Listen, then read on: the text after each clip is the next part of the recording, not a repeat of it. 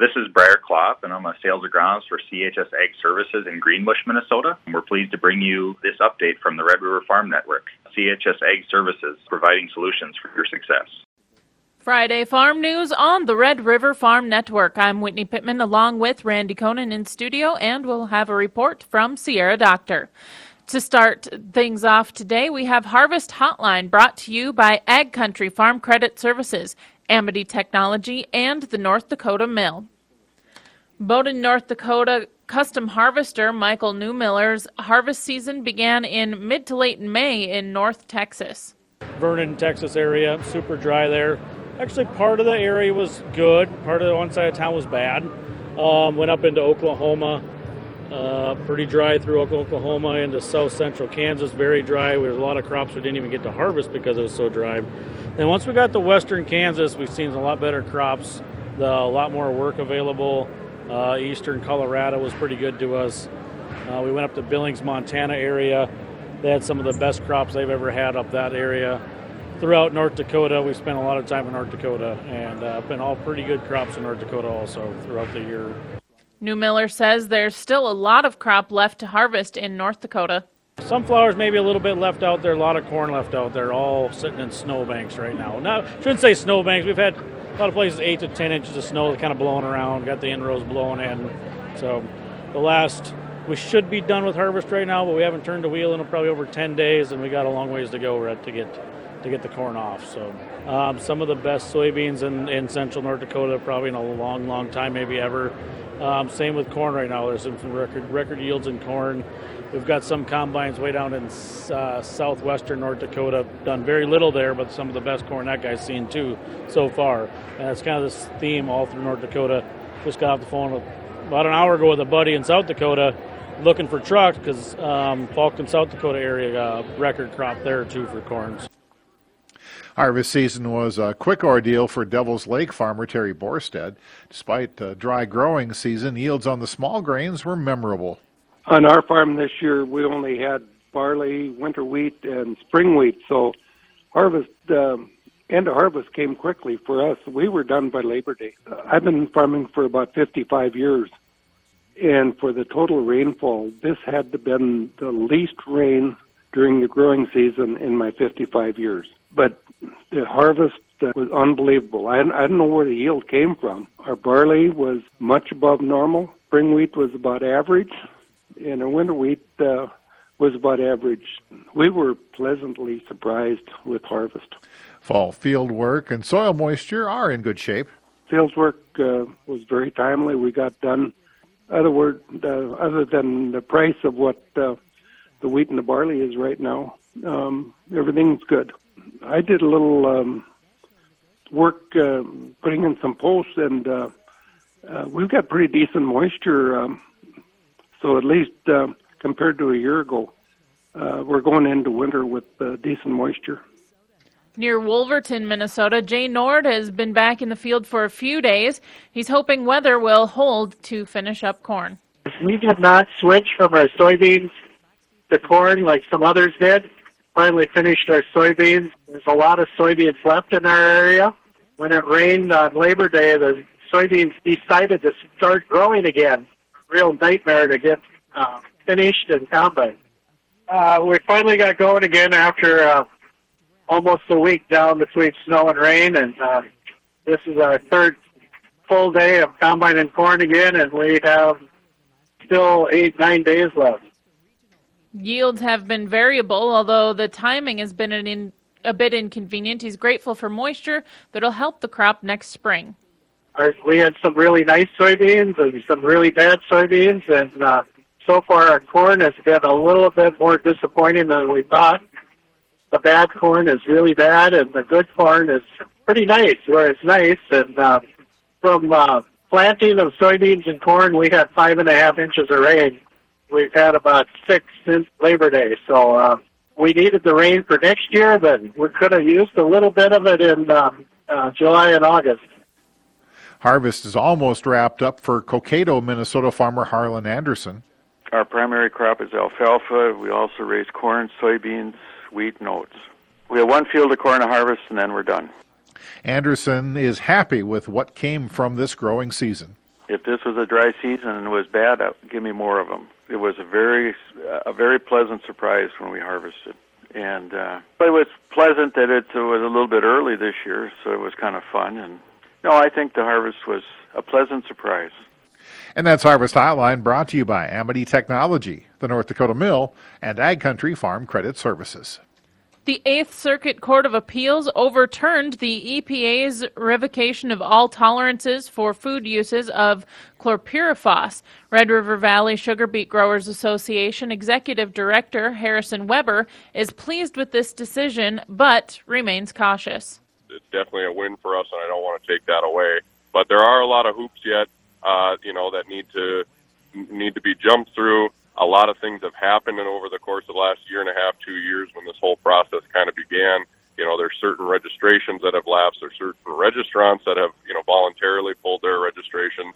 And so, you know, over the next 50, 60 days, uh, as the appeals process kind of starts to play out here, uh, we're going to learn a lot more. We do feel very confident in the appeals process uh, just in the way the uh, the opinion was written, and obviously unanimous decision by the by the three panel judges there. Farmers are being asked to take a wait and see approach. You know, hopefully by the springtime here, we're going to have an answer. Um, you know, we've talked about is there availability of chlorpyrifos out there? You know, that's certainly on our mind. I know there are a number of producers that were holding on to it, and, and that's fantastic. But you know, just wait until uh, wait until we give you the green light uh, um, to to go out there and apply it. Foreign ownership of farmland remains a hot topic nationwide. According to a new report from the American Farm Bureau, foreign investors and companies own approximately 3% of privately held agricultural land in the U.S. Canadian investors have the largest share of that farmland with 31%. Many, many policymakers have focused on China, but the Farm Bureau report said Chinese ownership represents just three hundredths of 1% of all agricultural land in the United States and is equal to an average size county in Ohio. Reporting agriculture's business, this is the Red River Farm Network. Friday Farm News on the Red River Farm Network. South Dakota offered up one of their finest for FFA's Star in Agriscience. Red River Farm Network farm broadcaster Sierra Doctor reports. Our coverage of the 96th National FFA Convention and Expo is brought to you by CHS, the nation's largest farmer owned cooperative and proud supporter of FFA, Ag Country Farm Credit Services, Associated Milk Producers Incorporated and its Dinner Bell Creamery, Proseed, and Corteva. McCook Central FFA chapter member Hadley Stiefvater never dreamed she would be going up against some of the best in the nation to earn the American Star in Agri-Science. Stiefvater's supervised agricultural experience spans across five projects through eighth grade, which includes from feed type effects on laying pullet production, hemoglobin levels in neonatal piglets. I've done salmonella reduction in dairy calves through refined functional carbohydrates, blockchain technology on consumer meat purchases, and gestation stanchion length differences in an open pen gestation system.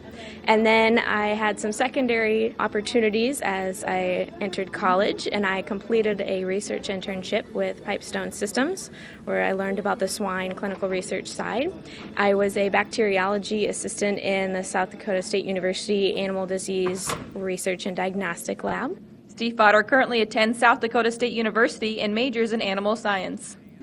FFA has taught me a variety of things and has also granted me a wide variety of opportunities to grow as a leader, develop those skills that will serve me as a workforce employee, um, has given me contacts to people in the industry to help me grow and develop my knowledge, and has given me the skills in animal health and clinical research that have allowed me to develop the knowledge to better the animal industry.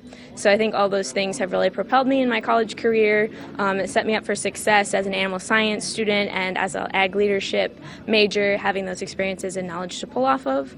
The American Stars will be announced at the 7th General Session this evening. Coverage of convention is sponsored by Minnesota Farmers Union, South Dakota Farmers Union, Farm Credit Services of Mandan, Nutrien, Minnesota Farm Bureau, and Minnesota Soybean Research and Promotion Council. Reporting Agriculture's Business, I'm Sierra Doctor here on the Red River Farm Network. As results trickle in from the National FFA convention, one team from North Dakota found themselves on the national stage last night. Carrington FFA Farm Business Management Team member Emma Hone says they spent countless hours together studying and preparing for the contest. And I guess for me, it was like I led our group onto stage, and the girl goes, "Take it all in." And so I took a deep breath and I looked around, and it really was like, "This is it. This is what I've worked for. This is." It was just amazing. I lost my breath. I have no words like to describe it. It's just speechless. Like so many people, and they're all cheering for you, and it's so exciting. Team member Brian Harris, who placed in the top 10 in the nation, says there was tough competition at Indy. The most challenging part of it was really the mental, like the doubt that I had about myself and how I could compare to others and how we're um, going to accomplish this really big feat at a national level. Daniel Jossen from Ada Borup West FFA is one of four finalists for the American Star Farmer Award. Daniel's parents, John and Lorraine Jossen, walked across the stage today to receive their honorary American degree. John was a member of the FFA in the 1970s. Well, it's grown a lot, you know, and uh, there's a lot more involvement, I think, in the different uh, areas for for kids that maybe didn't grow up on a farm. And so when I w- was first in it, you know, it wasn't many years before that that uh, girls weren't even uh, members. They were, uh, you know, it was in the 70s that uh, that that changed. So yeah, it's a lot more inclusive, I think, for for people not only from uh, the farm but for the you know urban areas too. Yeah, already. Lorraine Jossen watched her three children gain a lot of skills through FFA developed uh, not only in their SAE and CDE topics, but you know, in um, being able to hold different roles in FFA leadership roles, or meeting people and the friendships that they've made, and um, just getting to travel around, meet kids, you know, from other areas, and. Uh, it's benefited them in a lot of ways. I guess one of the best organizations they could have been in, I think. So. This is the Red River Farm Network. Welcome to Inside Agriculture on the Red River Farm Network. Let's catch up with Ag Week reporter Michael Johnson. Michael, what do you have for us on the cover of Ag Week? This week I visited with some school nutrition staff down at Hutchinson, Litchfield, Dassel, Cokato.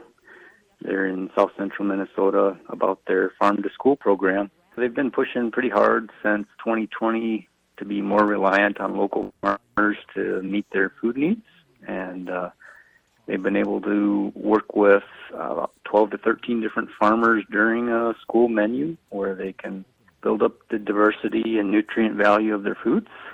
This year they were able to switch over to 100% locally grown beef, which has been a big boost to their menu, and the kids seem to really enjoy it. Now, do the farmers have to meet certain requirements then too to get to be eligible for this type of a program? Well, there's a lot of local farmers who basically, if they just have currently a CSA or farmers market uh, where they're doing a lot of vegetables, they're they're certainly eligible to provide veggies and fruits to the school. Um, the, the meat side of things is a little bit different as far as licensing to have that available. So that's four different areas that are all working together. They serve about 6,500 students every day, and they're all getting a variety of that locally grown food for the most part. The goal was to just limit processed foods as much as possible, and uh, seems to be working for them. Oh, well, Michael, sounds interesting. Looking forward to reading about it next week's Ag Week.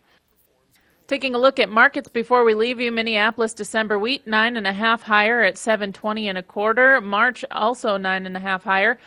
Chicago wheat seven higher at five seventy two and a half. Kansas City two cents higher at six forty three and a half. Corn December futures seven and a half higher at four seventy seven and a half. Soybeans January twenty three and three quarters higher at thirteen fifty two. March soybeans twenty four higher at thirteen sixty six.